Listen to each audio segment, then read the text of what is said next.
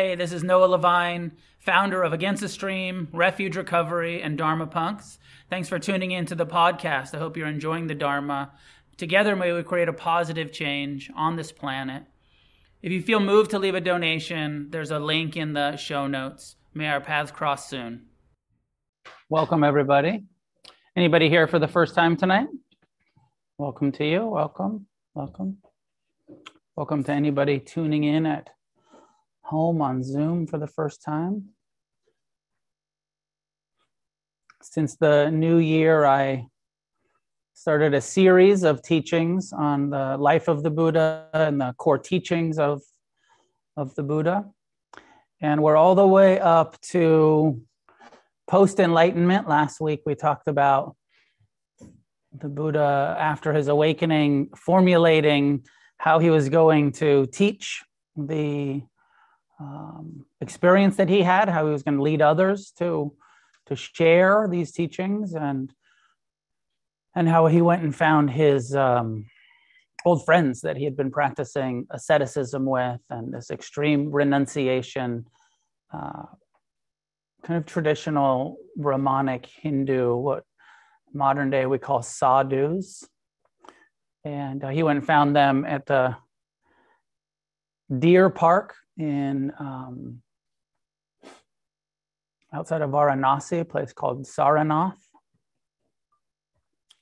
And he taught them the Four Noble Truths. And last week we went kind of a, a, a brief overview over the, the four truths and this way that he formulated. Here's the, here's the way to get free. Here's the path to enlightenment. If you practice and um, understand and develop wisdom in these um, we call it four, but really it's actually 12 different things because there's the fourth is the eightfold path. So kind of four and eight. So you can look at it at 11 or, or 12 different practices.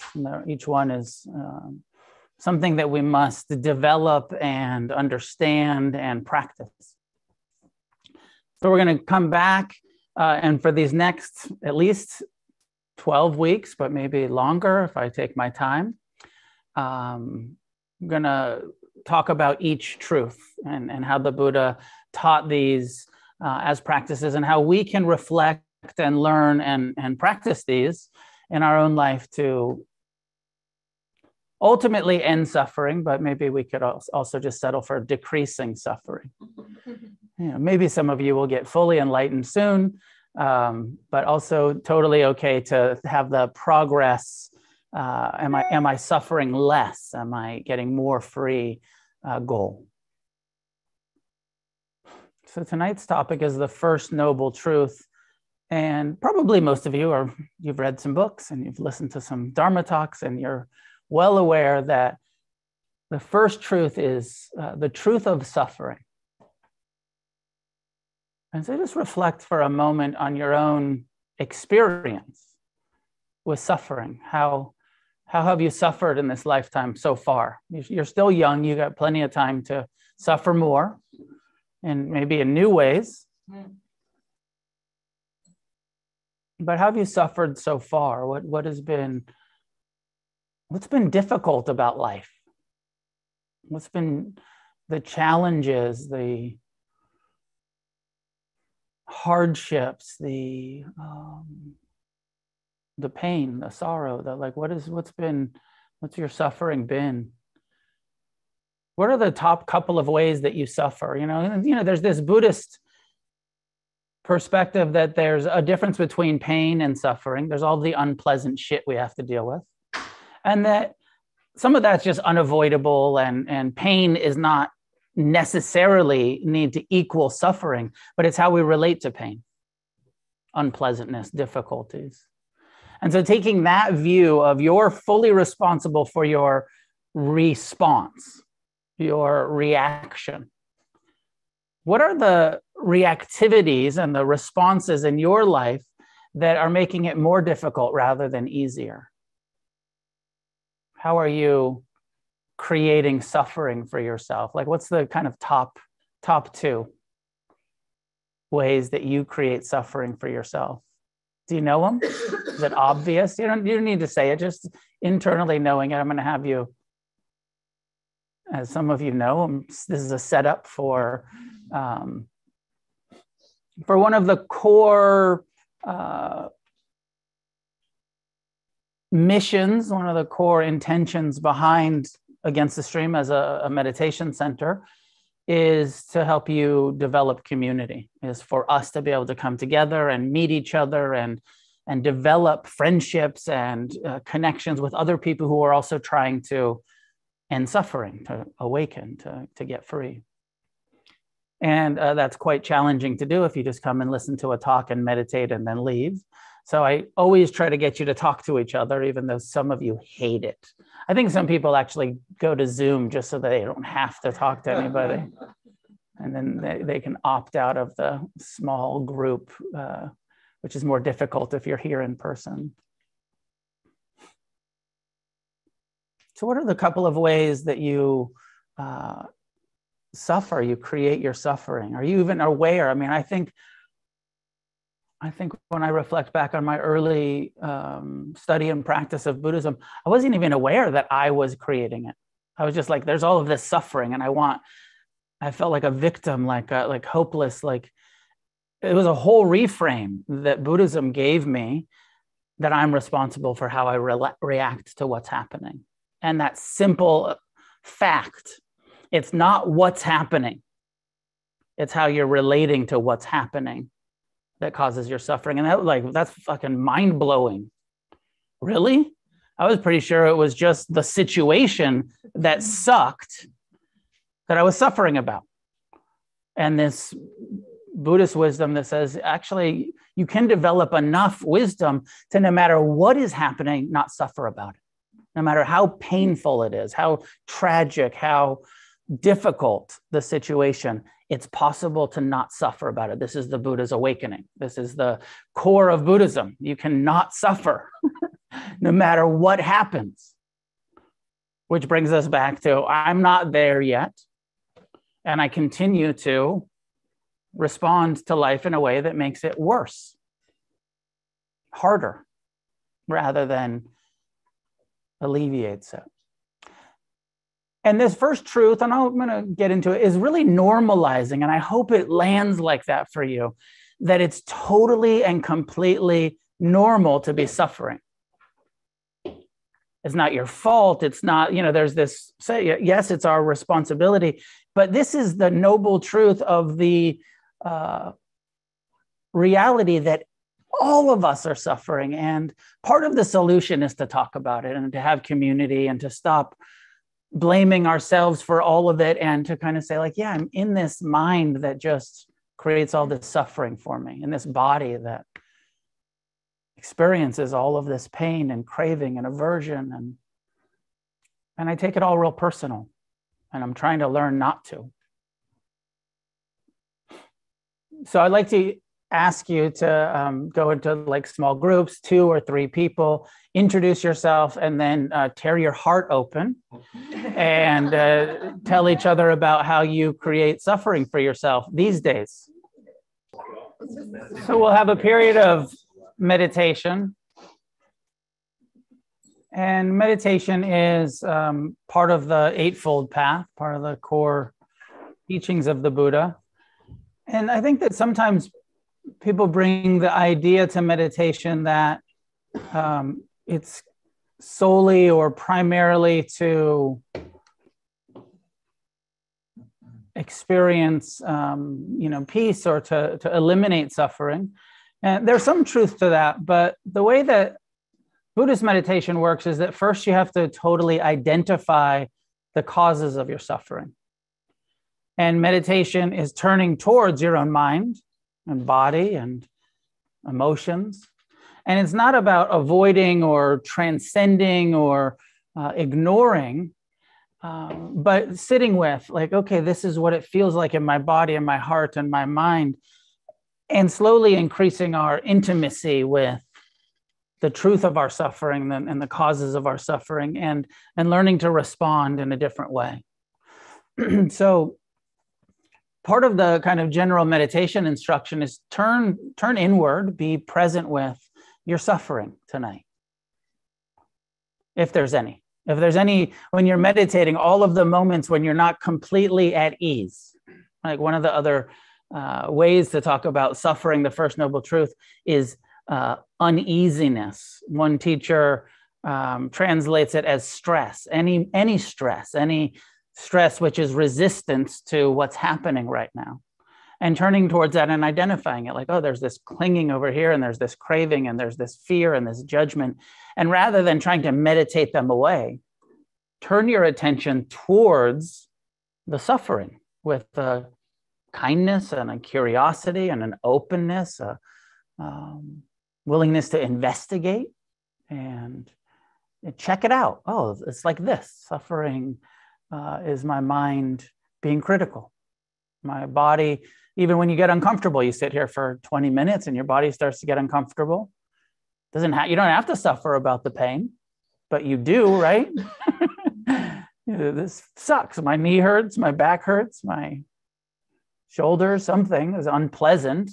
And we see how little tolerance we have for unpleasantness and how we so quickly turn that into suffering. Meditation is an opportunity. And whatever difficult thoughts and sensations arise, trying to reframe it as like, oh, this is an opportunity to see more clearly rather than a distraction or I, I, would be happy if I was comfortable or, or whatever your thoughts are about it. This is an opportunity to be with what is. And what is is these thoughts, these emotions, these sensations, turning towards it, being with it. I hope that makes sense. So find a way to sit that's upright and relaxed and and then try to take a posture that you maintain. Totally okay to be uncomfortable and not move out of it. As you're ready, allowing your eyes to be closed.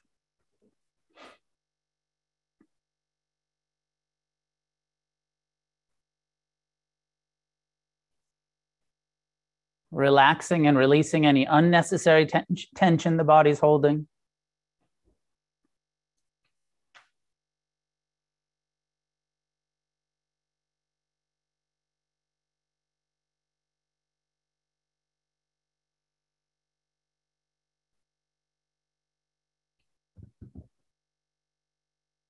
Establishing an inner attitude of friendliness of acceptance and the intention to be kind towards whatever arises in your heart, your body, your mind.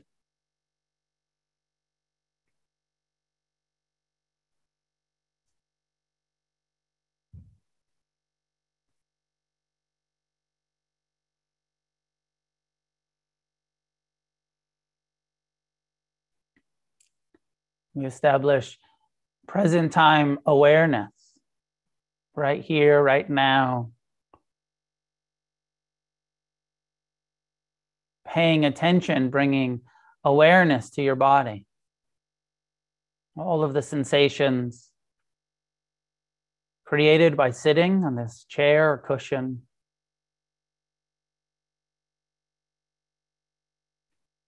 Mindfulness of the body with the body. The body itself is aware. Turning our attention to what's happening right now.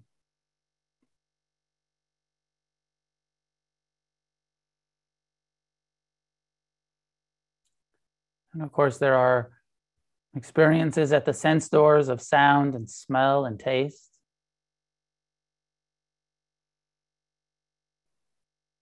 Images, even with the eyes closed, still some eye consciousness. And the mind thinks and the heart feels.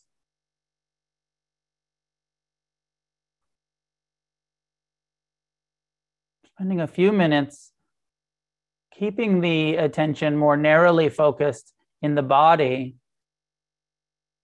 with the sensation the breath creates. Let the thoughts be in the background.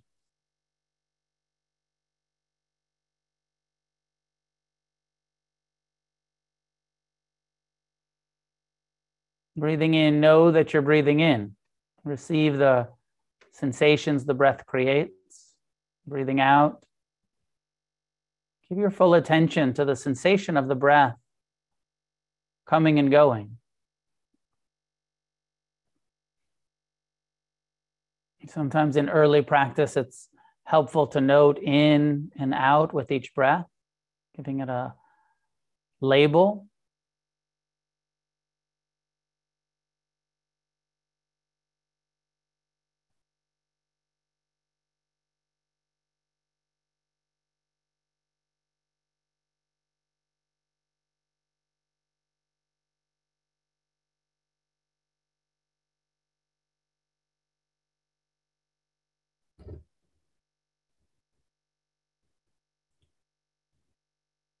Likewise, you can use the noting, the labeling to acknowledge hearing, sound. The attention is drawn to a sound, hearing, and then come back to the breath.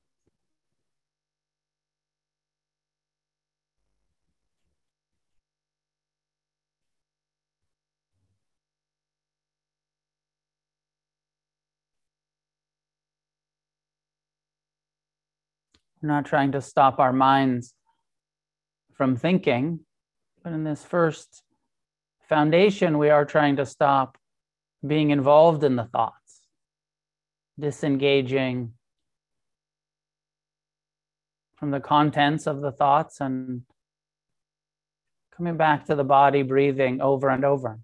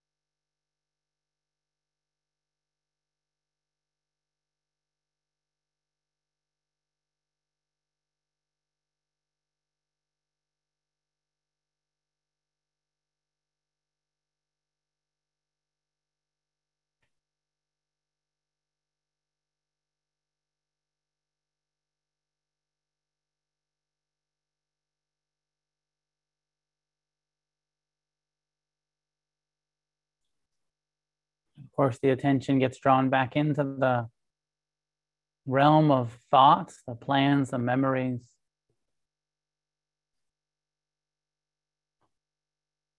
The fantasies, the resentments, whatever the mind is doing, become aware this is a thought, it's a plan.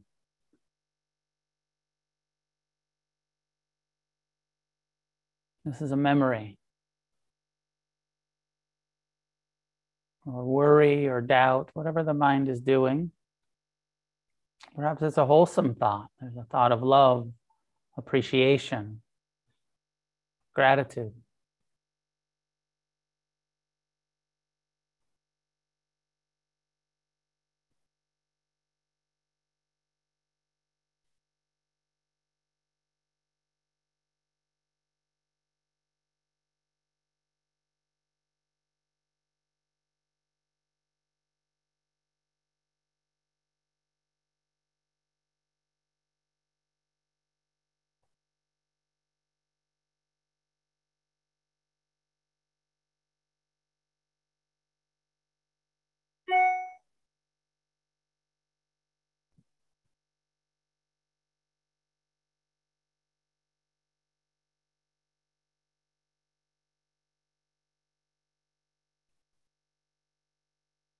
If you're new, keep coming back to the breath.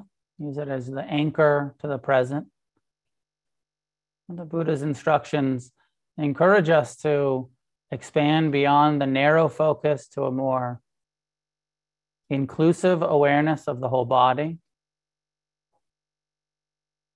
from head to toe. Feel your body sitting upright. Where there's tension, see if you can soften, breathe into it.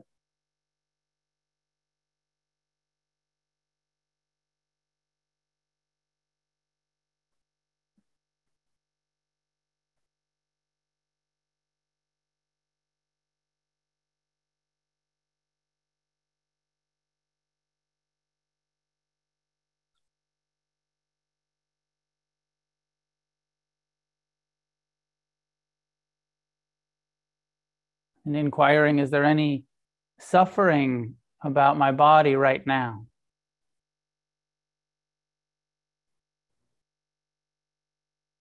Is this body currently source of suffering? Or are you pretty at ease in your body right now?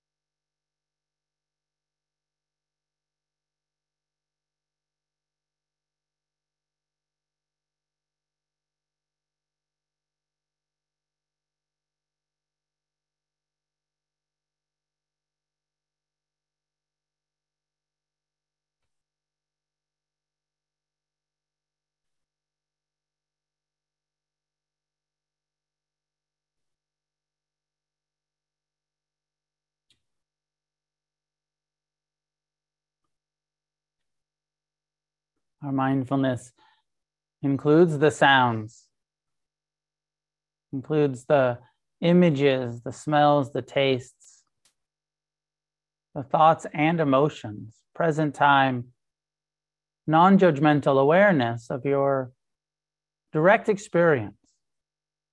The mind is thinking, the body is feeling. The breath is coming and going. Sounds are arising and passing, appearing and dissolving.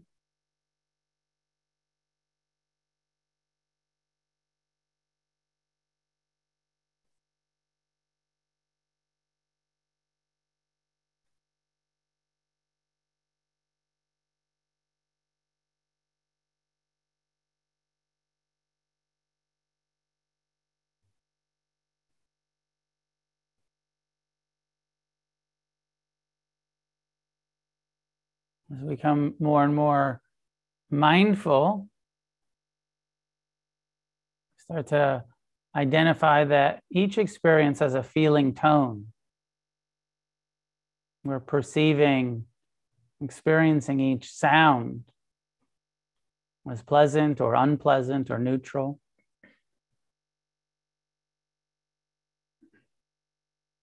Each thought pleasant thoughts, unpleasant thoughts. Every sensation in the body.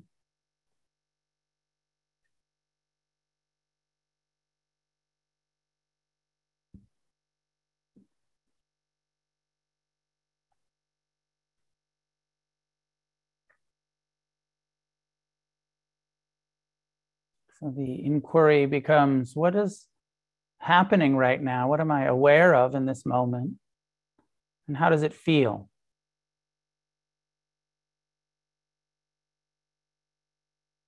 And how much of our suffering is in relationship to what we're feeling, the pleasurable experiences that we want to keep,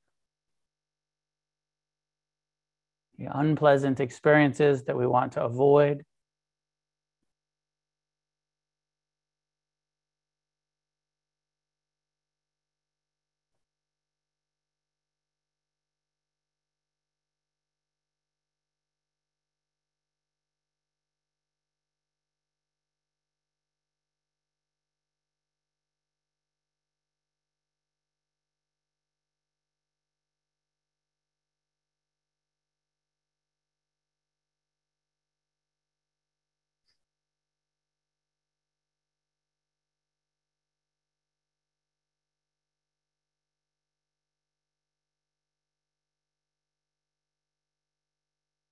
Realization that whatever is happening is impermanent, changing, transient, passing through awareness. This pain is changing the mind, the body. Subject to impermanent phenomena, thoughts and feelings, sensations.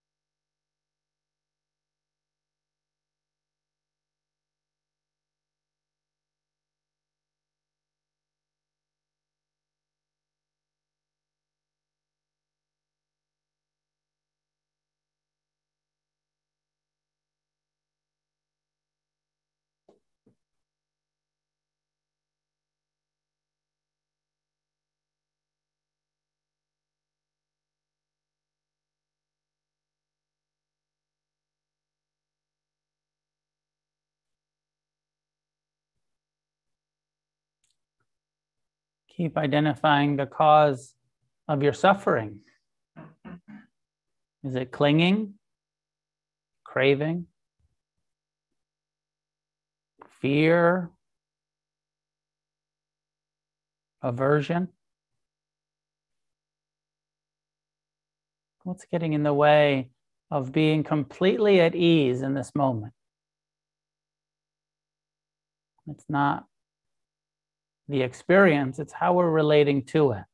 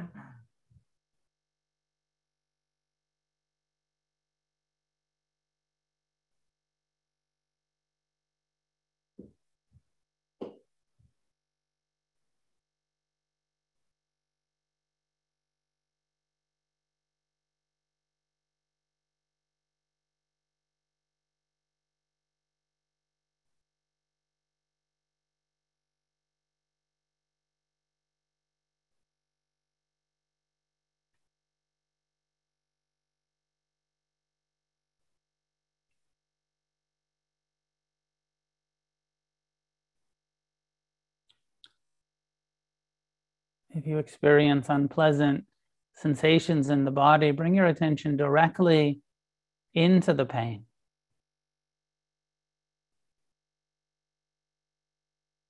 See if you can soften and accept this unpleasantness just as it is.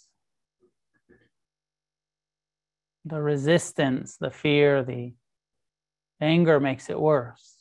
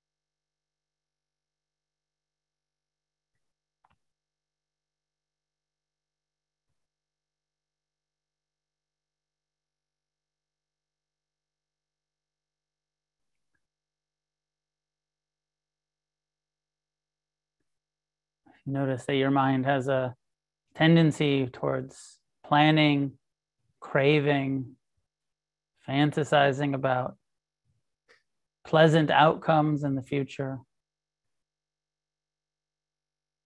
Bring your full attention to that. Craving feels like this.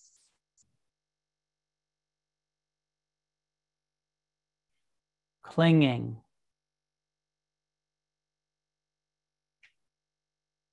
feels like this. See if you can relinquish, release, soften. Let go of the grasp, grasping.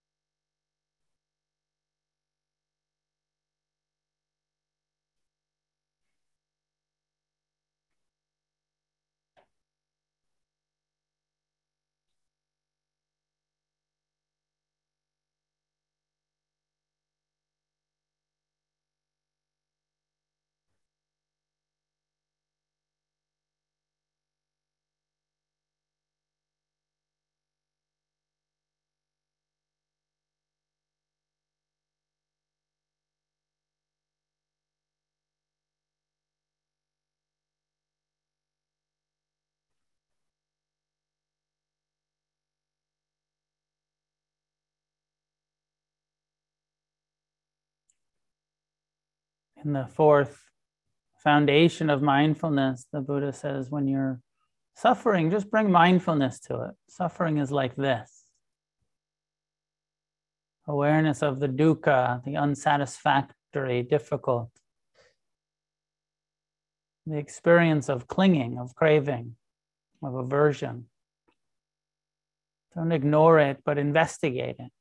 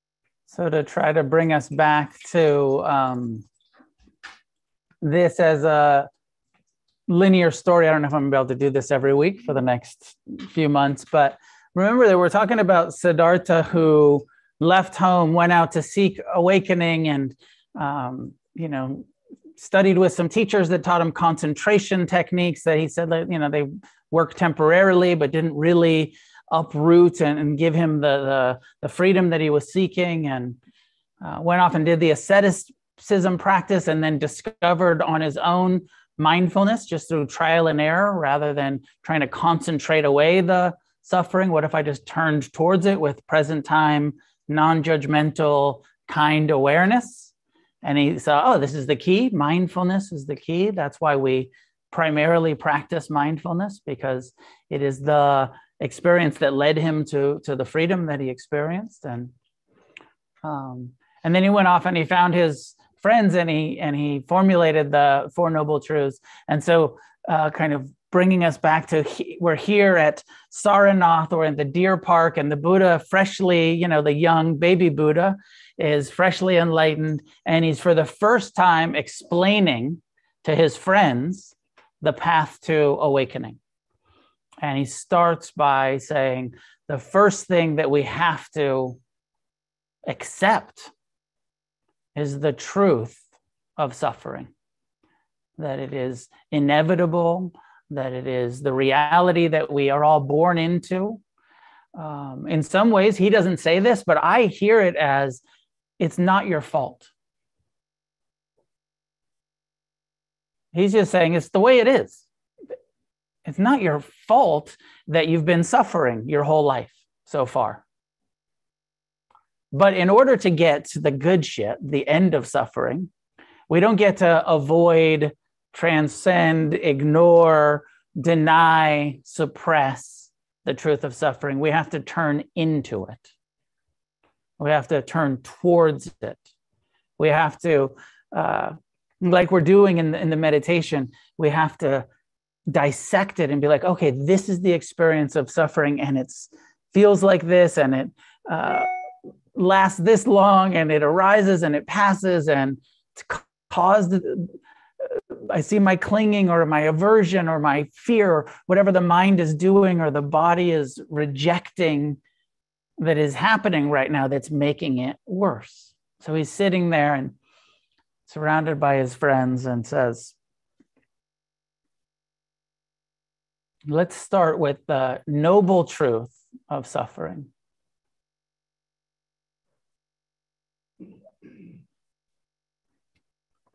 And he says, um, birth is suffering. And again, this just taking birth. So many of us have this um, Western psychological materialist idea that you're born and like everything's good until your parents fucked you up. Right? But the Buddha is saying, no, no, like just track this back. Like part of the problem isn't that your parents fucked you up, just that you took birth.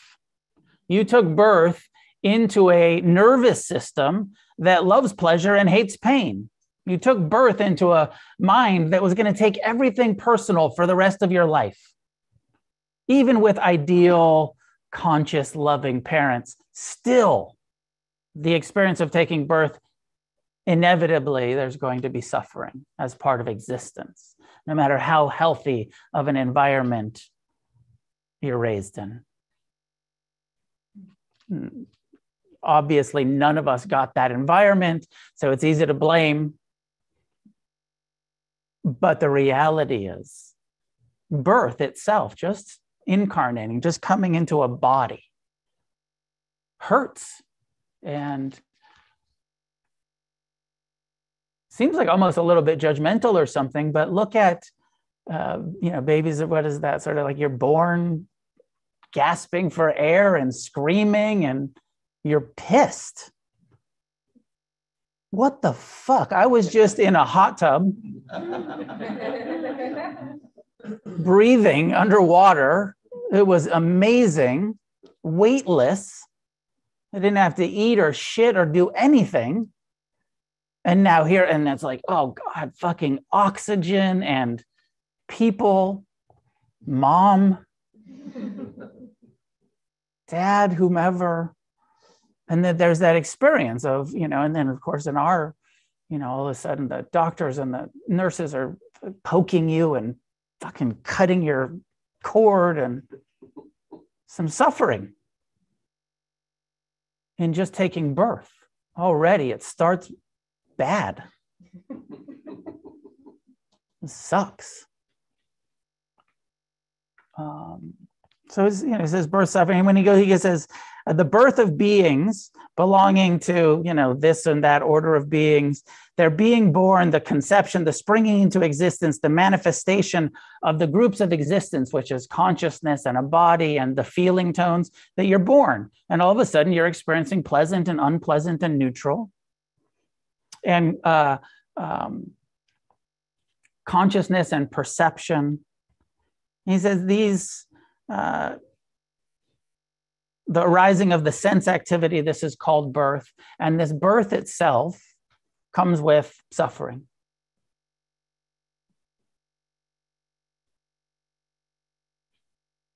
Does that make sense to you? Do you think that's true? Maybe some of you are like, no, they babies are like beautiful little Buddhas.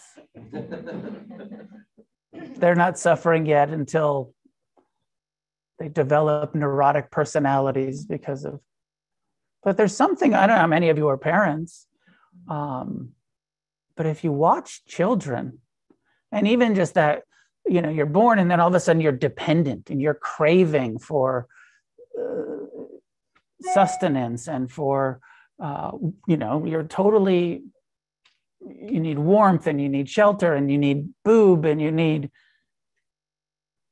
and you, you see children how much craving there is and how intolerant to discomfort. Like you think you're intolerant now trying to sit still for 30 minutes watch a baby in a car seat or a crib or a any kind of thing that's not totally comfortable. And so you know so often it's like uh, you know unless you're being like held you're pissed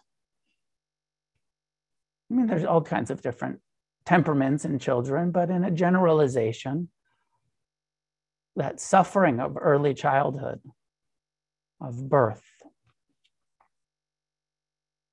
He says, okay, so then we're we're born and that's suffering. And he's telling these guys, and they're like, yeah, okay, suffering, birth. And then he says, uh, and then as soon as you are born, he goes right to decay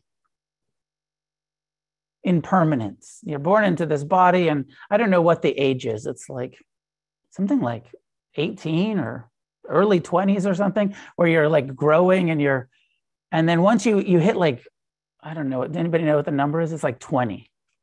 And from 20 years old on, it's all decay. You're no longer growing up. You're no longer, uh, you know, developing. You are decaying. And he says this decay, the decay of beings,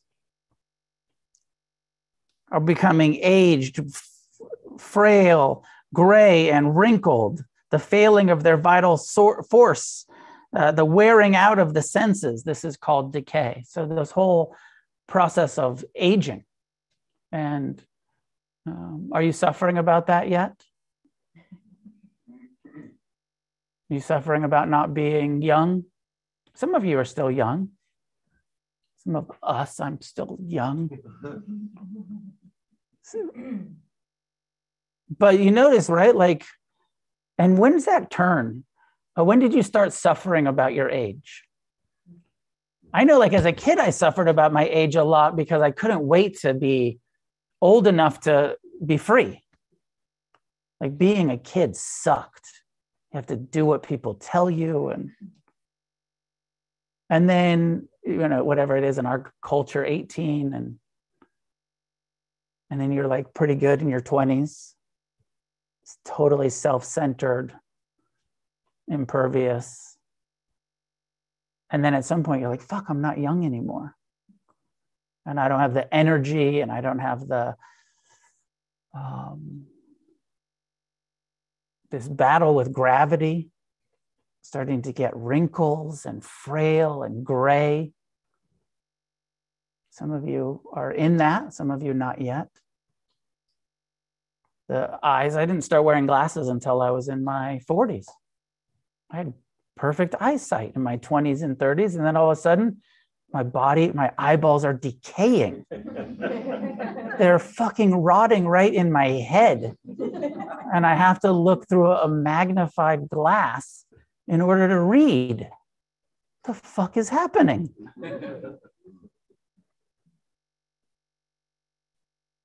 Suffering. If we resist it, if we judge it, if we cling to being young and healthy. He says death is suffering. The departing and vanishing of beings out of, uh, out of this world, the destruction, the disappearance, death, the completion of the life period, the dissolution of uh, these four elements, the discarding of the body.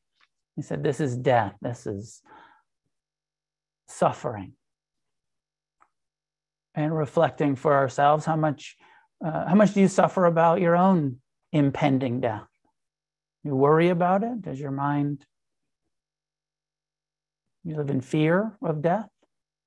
Some healthy fear of death is probably necessary. Keeps us from doing really, really stupid, keeps some of us from doing really, really stupid things, dangerous. How much have you suffered so far about uh, the impermanence of other people dying?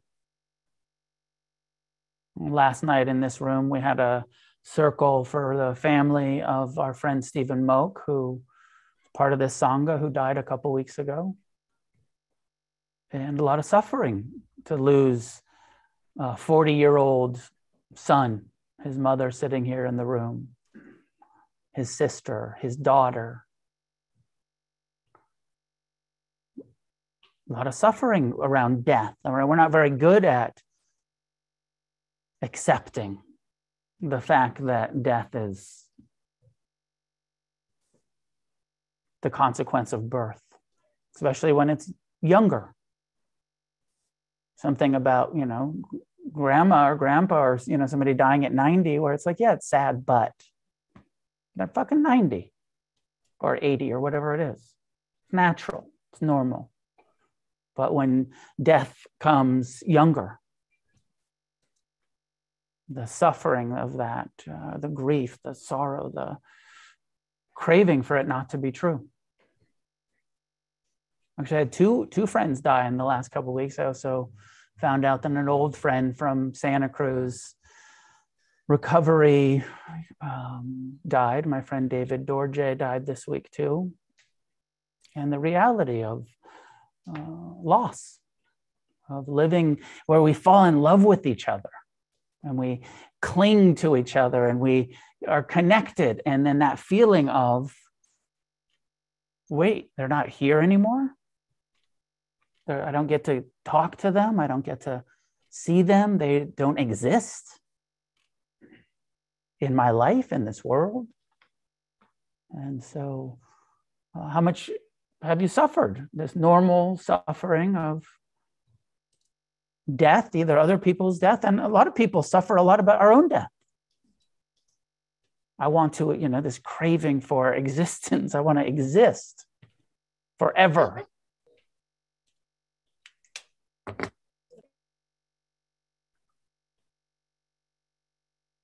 Birth is suffering, death is suffering, aging is suffering, sorrow and lamentation. Sorrow is the arising the, of, uh, of the loss and misfortune which one encounters, the worrying, the state of being alarmed, inward sorrow, inward woe. This is called sorrow, that kind of feeling of fear and alarm and worrying. Lamentation is suffering through the loss, misfortune that one that befalls us, befalls one. Uh, we wail, we lament, wailing and lamentation, the state of woe that feeling of like total rejection of what's happening. This is this shit's not okay. And maybe you have some of that personally in your life, uh, socially, politically. How much of the political uh, divide is this lamentation and judgment and and like it, it can't this can't be happening. All of this racism and sexism and homophobic reality that we live in and getting so angry about it and you know uh, suffering so much at the reality of the world of confusion and oppression that we live in. And of course i'm not uh, saying uh, don't have strong passionate feelings to create a positive change. But there's a there is some uh, level of just suffering at what's happening rather than compassionately responding to what's happening to the reality that we live in this world he goes on to say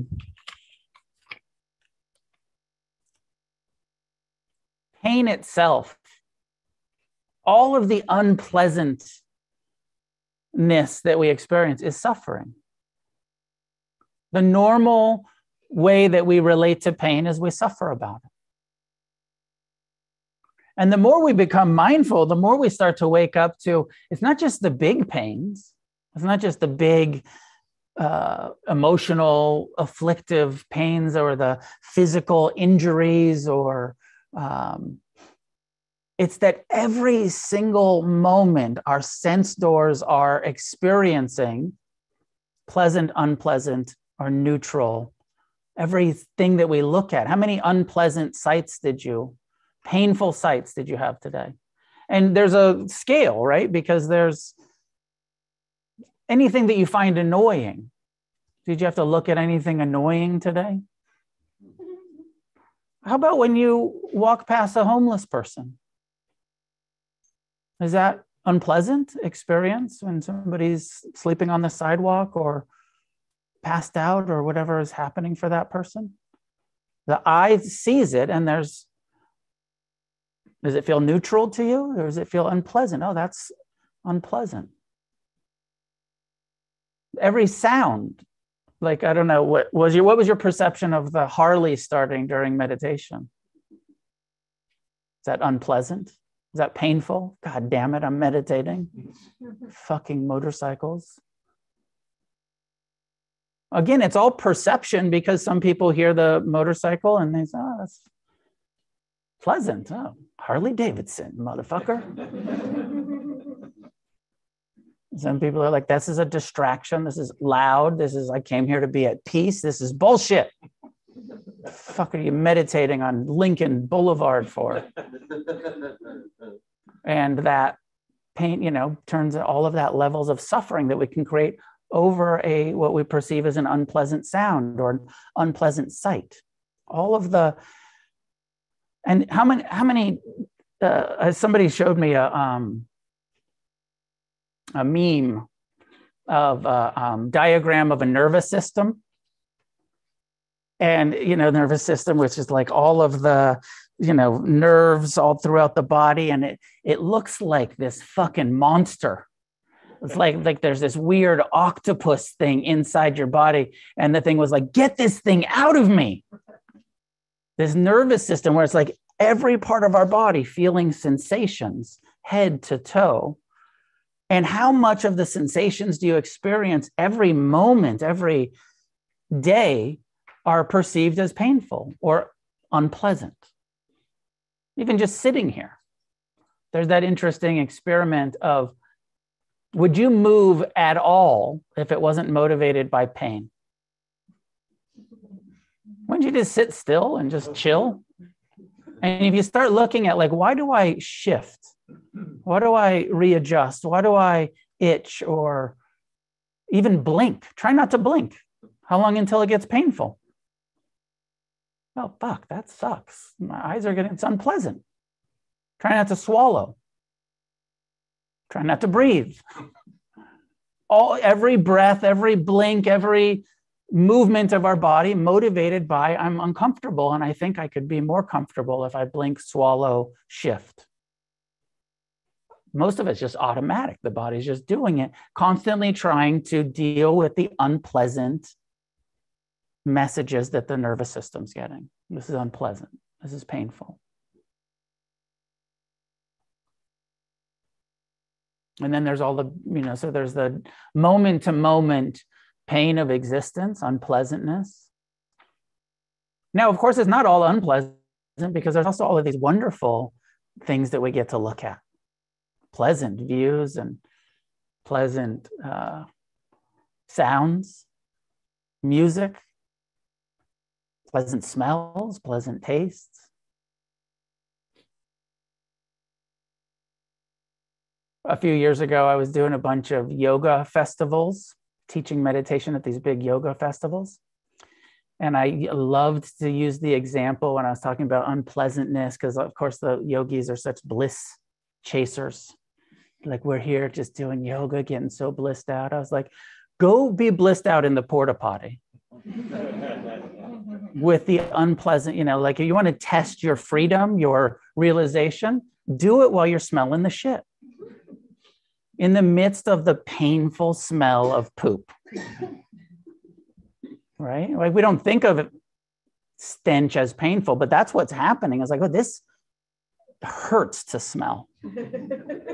This hurts my face to smell this. It's painful.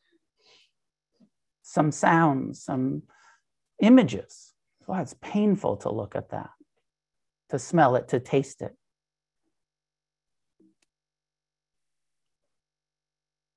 All of the pain that we experience, the habitual reactive tendency that we are all born with is to let's suffer about the pain.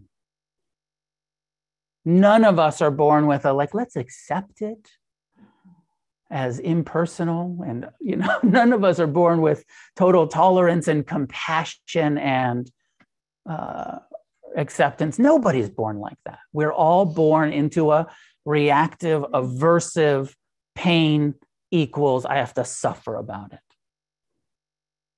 And this is where the Buddha said, like, okay, first let's just see that, turn towards it, acknowledge how you constantly are suffering about the pain in life. And later he comes around to saying, you know, bad news is pain is unavoidable. Enlightenment does not mean the end of pain. Liberation does not mean it's blissful and pleasant all of the time. It means that you develop acceptance, tolerance, and compassion for the porta potty of life, the shit house of existence.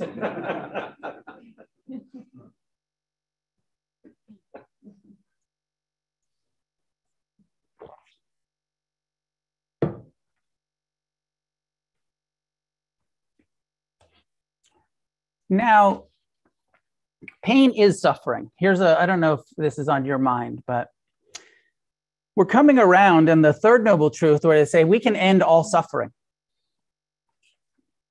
We can end grief and sorrow and lamentation. We can even great, we can end birth and death by attaining nirvana.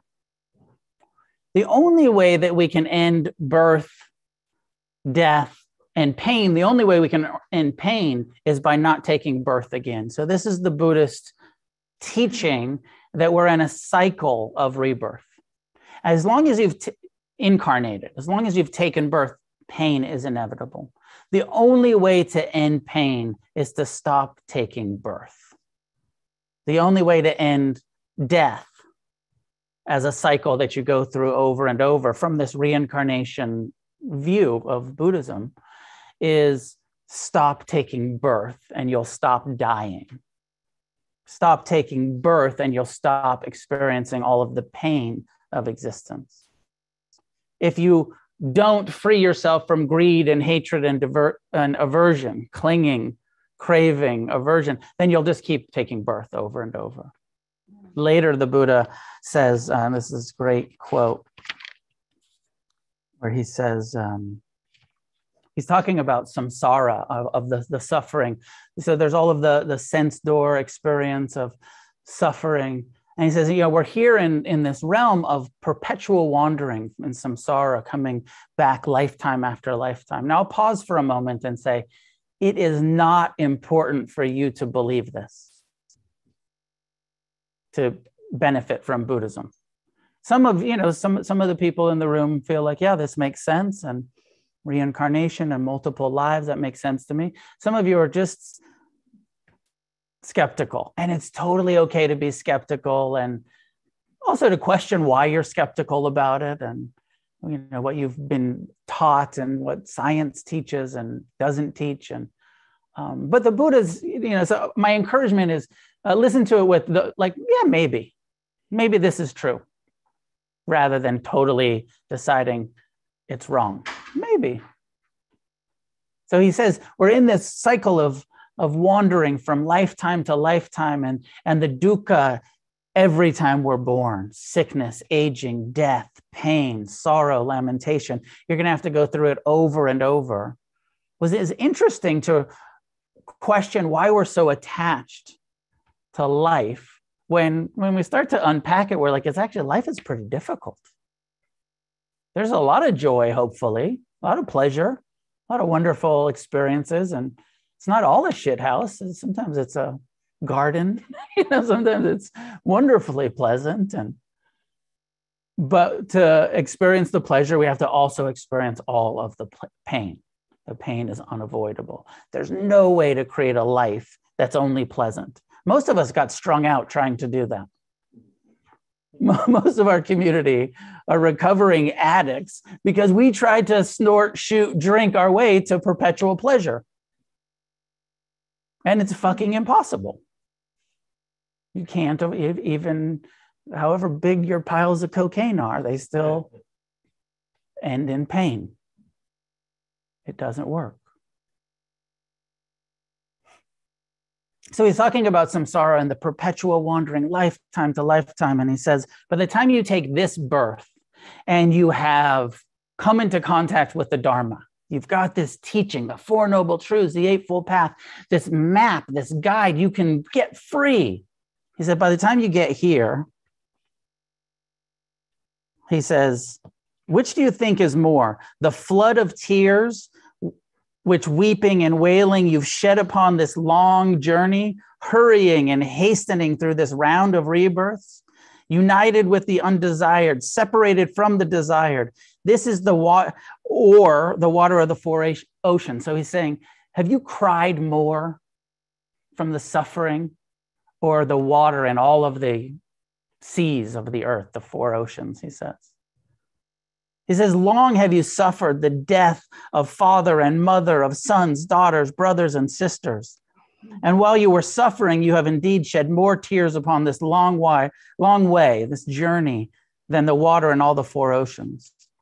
He says, Which do you think is more? The streams of blood that you're that you, having been beheaded, have flowed upon this long journey, or the waters in the four oceans. He says, Long have you been caught as robbers, highwaymen, adulterers, and through your being beheaded, verily more blood has flown through the violence you've experienced in past births.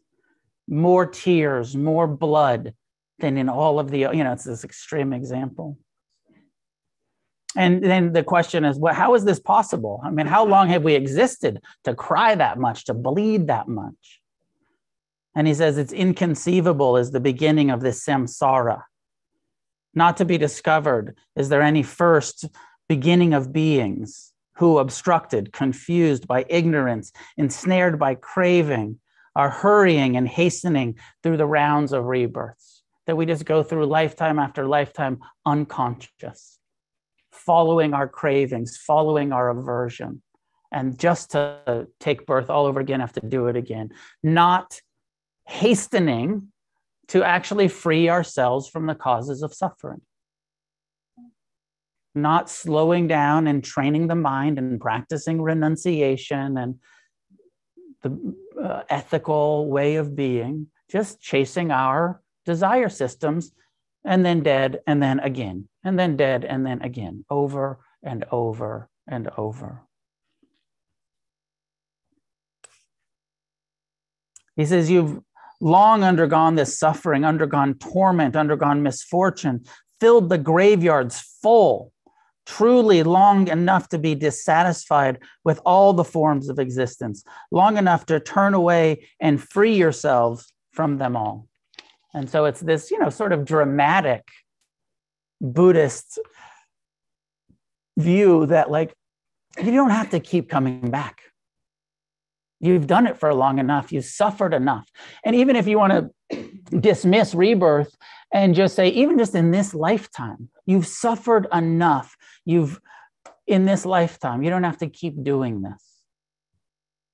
You have the opportunity now to by turning towards suffering, embracing it, and uh, becoming intimate with it and its causes, to really get free here now, this lifetime. You don't have to keep wandering in the craving, aversion, and self centeredness of the human condition.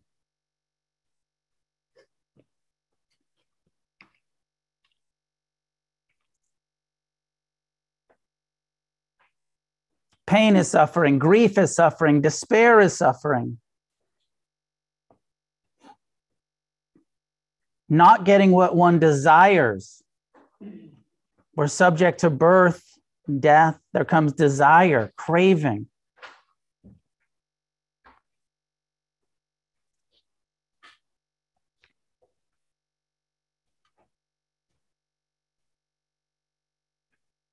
He doesn't say it here, but I feel like not getting what you want, having a desire system. How often is your mind, when you're meditating, you can look at your mind planning with some sort of message that says, I would be happy if it's planning some future happiness, craving, desiring. If life were only like this, if I only had this kind of relationship, this kind of money, this kind of job, this kind of home, whatever the mind is saying, then you'd be happy. And the suffering of that perpetual craving state of, I can't be at ease with what is right now, because the mind is constantly telling me there's some destination. It's somewhere else. It's, ne- it's when I get, then I'll be happy. But also, how often have you got what you wanted and been pretty disappointed by it? He doesn't say this, but I want to add not getting what you want is suffering, but also getting what you want, also suffering. At least, like when we're not getting what we want yet, you can live in the fantasy of, like, yeah, but I would be stoked if I got it. And then when you get it, you're like, fuck, it didn't work. I was really convinced that a relationship, a certain amount of money, a career, a certain amount of close friendships of what some, you know, whatever the mind is saying, if I just had more or more quality or more depth or um,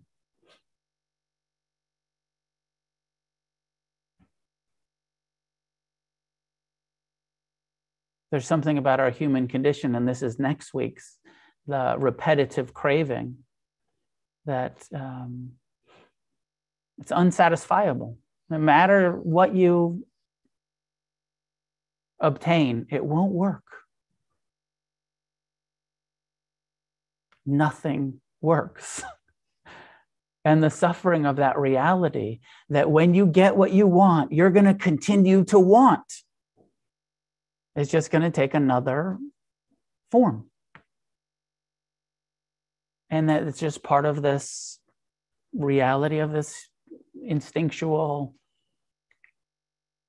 drive, survival instinct, I guess.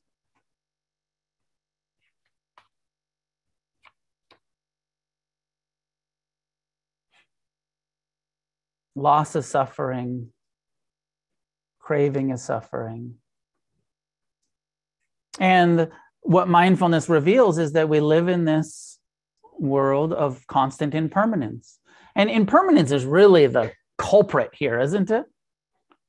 Especially when it comes to pleasure. And the, what I was just talking about of like you get something and you're so temporarily satisfied. It's impermanent. That satisfaction is impermanent.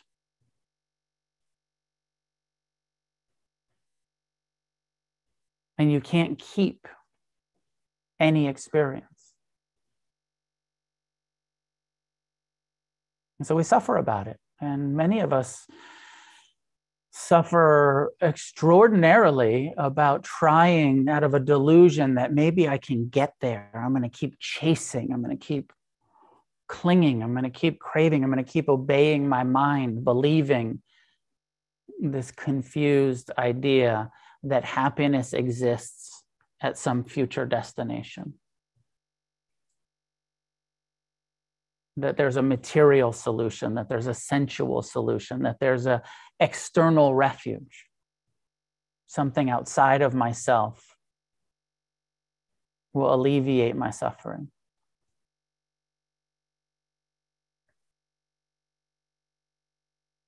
And of course, the, the core Buddhist understanding is that you can, you know, again, forward thinking, and he's talking to the, his friends and he's saying, you know, there's all this suffering and it's totally an inside job. We can end suffering through changing our relationship to the craving, to the aging, to death, to pain, to not getting what we want, to the desire system of the human. We can do this through our own efforts in this lifetime. Suffering is normal. Pain is inevitable. And also, with a well trained heart and mind, suffering is optional. It's really actually possible to get so good at being in pain that you don't suffer about it anymore in the porta potty of life. Just unpleasant. Just unpleasant with compassion for it, with acceptance, and with enough discernment to, like, you know, get out of the porta potty as soon as possible. Keep it moving. In no way is Buddhism any kind of like um, masochistic encouragement to be like, well, it's painful and just hang out there. It's like, no, no, turn towards it and see the impermanence and and then make the you know choices to uh, avoid what can't is avoidable and to accept what is unavoidable. Last thing that i'll say and then if there's any dialogue we have a few more minutes. Um, i want to encourage everyone to think about getting good at suffering rather than thinking so much about ending it. More of an acceptance and a kind of like, yeah, of course I'm suffering at times. Rather than what we can kind of have a, a Buddhist super ego judging, like, well, I'm a Buddhist meditator. I shouldn't be suffering about this. More just like, oh, I need to really get good at suffering. So that, it, like, yeah, I'm suffering, but it's not that, yeah, of course I am. of course I'm suffering. Rather than the ways that sometimes we can judge and think you know that extra layer of suffering we eh, we put on top of our suffering. It's painful i hate it but i shouldn't hate it because i'm a buddhist rather than just like it's painful and i hate it and i'm trying to develop compassion and i'm not there yet. And my friend died and i understand that death is totally inevitable and and still sad and not judging the sadness and the grief and the sorrow and like well i'm supposed to end grief and sorrow and lamentation. Let it just feel it and just be like yep i'm lamenting it and i'm grieving it and i'm and i'm angry and feeling it and being like and i'm trying to get good at it at feeling all of it so that our practice doesn't become another form of suppression, another form of denial, or another form of the judging mind taking over.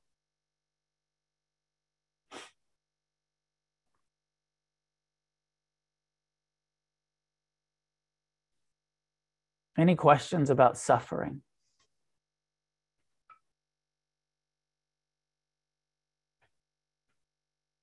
Suffering is no big deal. We're all doing it. Please. Um, understandable being free is to release ourselves from the growth, right? Yeah. As far as temptations go and things that are toxic to us. Mm-hmm.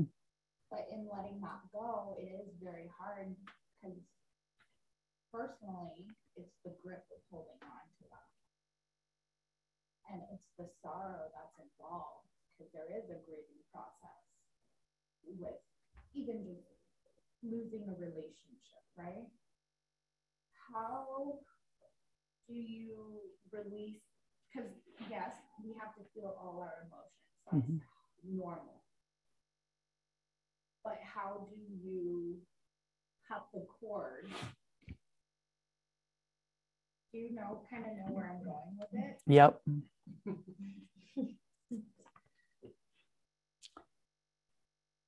I don't know at home if you could hear, um, but t- she she was talking about you know the suffering of clinging and and the humility to acknowledge like yep we do that and the end of relationships or um, and then how do we um, how do we let go and uh, and and is there a way to cut the cord so that we're not still clinging. Um, I don't think there's a way to cut the cord. I think you have to think about it more like, and we I remember last week we talked a little bit about this, that the more we bring our mindfulness to it and be like, wow, this is really painful when I hold on. Uh, and then it's like a, a gradual loosening. And that humility of that part that I was saying at the end to just accept, like, I, I can't let go. I'm just not there yet. I know theoretically that non attachment is the solution, but I'm super attached. And just having the humility to uh, accept that. Uh, like, I, I, can't just, there's no easy relinquishing here. And that if, if you use that analogy of the rope and r- rather than cutting it, you know, how many um, strands are in that um, rope? You know, in order to create a rope, it's like, I don't know, maybe let's say hundreds of these different uh, distinct strands that are you know twirled together and so at the end of this relationship you're like slowly uh, you know a couple of them are being cut and you're getting a little bit better at it but it's there's still quite a burn. But you know once you have um, let go a little bit more and a little bit more you get better at it. And and it starts to uh, unravel you know that that tendency towards clinging and you let go more quickly in the you know the more you've brought mindfulness to the suffering of clinging the more you say okay i'm gonna i have the intention to let go. I, I heard the um, image used once that i liked that made sense that sometimes we've been clinging so hard for so long that like your um, hand is like almost like it's like frozen ever had that experience where you're like holding on? Somebody used the experience, uh, the analogy of like you're late for your plane and you're clinging to your luggage and you're running through the airport and you're clinging and you're clinging and then you get there and you like try to let go, but your hand is still like tight and it's like uh, like cramped, closed. And so I feel like sometimes we're like that, where it's like I want to let go, but I'm just like cramped around this. I'm like I'm just frozen in this clinging. And so I'm bringing the mindfulness, and the mindfulness is like uh, you know, thawing it slowly, thawing it slowly, unraveling the, the, that which I'm clinging to, seeing like. Um, but in the meantime, we have to just have the humility to like, I'm going to suffer through this. It's impermanent. It's I'm going to suffer through it, rather than some. It's more craving that wants to just cut it, right? It's more craving for I just want it to go away now. I want this shit to be over with. The meditative path is one that's going to take years and years and years of slowly unraveling and slowly letting go. It's a gradual process of wisdom that gets developed. Um, it's it's not a scissors. It's more like unraveling the, the rope with like a toothpick or something. it's like you're in prison and you have to get out like they did in Shawshank with the little, just like little rock hammer. but fuck it, I, you know, dig the hole for 15 years. Meditate for 15 years and see like wow i'm getting closer and closer and closer to having dug myself out of this prison of clinging. Last question comment. Um, yeah so i have a, hard time figuring out like what is the difference between extreme unpleasantness and suffering right? And if the buddha somehow made it to a place where he didn't suffer to me it seems like stopped experiencing new things. Because I mean, how can you not suffer naturally when your child dies, or you know, if you back up into a you know into traffic, crossing the street, you get hit by a car. Mm-hmm. I mean, suffering to me seems like it's on the scale of human experience. You know, it's kind of the opposite of ecstasy, maybe. So, I mean, you're going to suffer in order to know that you're suffering, reacting to an extreme event. So, why how is that possible to not experience it? That's the question. How is it possible to develop so much compassion for pain that even when we're in the midst of a big loss, like the example of a child dying or uh, a big injury, like, you know, a kind of possibly mortal wound, you know, car accident or um, to have so much compassion for our pain that we accept it just as pain and don't meet it with hatred. What it, that point of, of maybe it's trauma? What is that that that intersection of consciousness and physical or emotional experience that if it's not suffering, and then how could like the Buddha avoid that direct experience with, with those things? He uses a couple of examples. Well, there's a um, one is there was a few assassination attempts on the Buddha's life, and one when he was um, uh, a, a, large boulder was thrown at him, and it and he was able to. And this is important. He didn't just stand there and say like, well, you know, it's the boulder's coming, in total equanimity. He tried to get out of the way so there's you know something there of like yeah get the fuck out of the way if you can. But he wasn't able to get all the way out of the way and it smashed his leg and broke his foot. And um, very painful. And he reportedly, the way the story goes, he was able to meet that kind of it's the modern car accident, or it's the ancient equivalent to the modern car accident with compassion because he had developed such an uh, uh, ability to be in pain that he said, This just hurts. This is just incredibly painful. And I don't meet it with hatred. I've rewired that part of my aversive tendency to meet it with compassion and kindness. And then after that, he walked around hobbling with a broken foot the kind of rest of his life, probably wasn't set right or whatever. And he had chronic back pain. And he said the whole last, I think it's like the last decade of his life, he said, I'm in pain all of the time, chronic pain. I'm never comfortable in this body. He said, the only time that I'm not experiencing unpleasant sensations is when I'm so concentrated in, in a kind of meditative state that I'm not aware of my body anymore. He said, and I, I'm a Buddha, so I can do that, and I do it sometimes. But I also am just mindful of that it's constant displeasure, un- unpleasantness, um, living in this body, and I accept it and I meet it with compassion, and I don't suffer about it at all. I know it's so fucking radical that it's hard to even fathom that we could have that much acceptance and compassion. But this is the definition of enlightenment having that much compassion and acceptance for even the biggest. Also, towards the end of the Buddha's life, all of his relatives were murdered in a war. His parents, his cousins, his. And so tremendous grief, loss and he said, and I meet it all with compassion and, and sorrow. And the one place, you know, it says the end of grief. The, there's one place where um, the Buddha's two best friends die around the same time. Um, and he says it, there's, there is a, an experience of loss, huge loss here. He says that we're in the assembly, the gathering, the Sangha. And without Sariputta and Moggallana, my two closest friends, um, that the room feels empty. We've all had, have you had that experience yet? Of like looking, you know, like uh, having that sort of loss, whether it's death or the end of a relationship, and you're like, well, where's my person? Where's my people? Even though you're surrounded by people.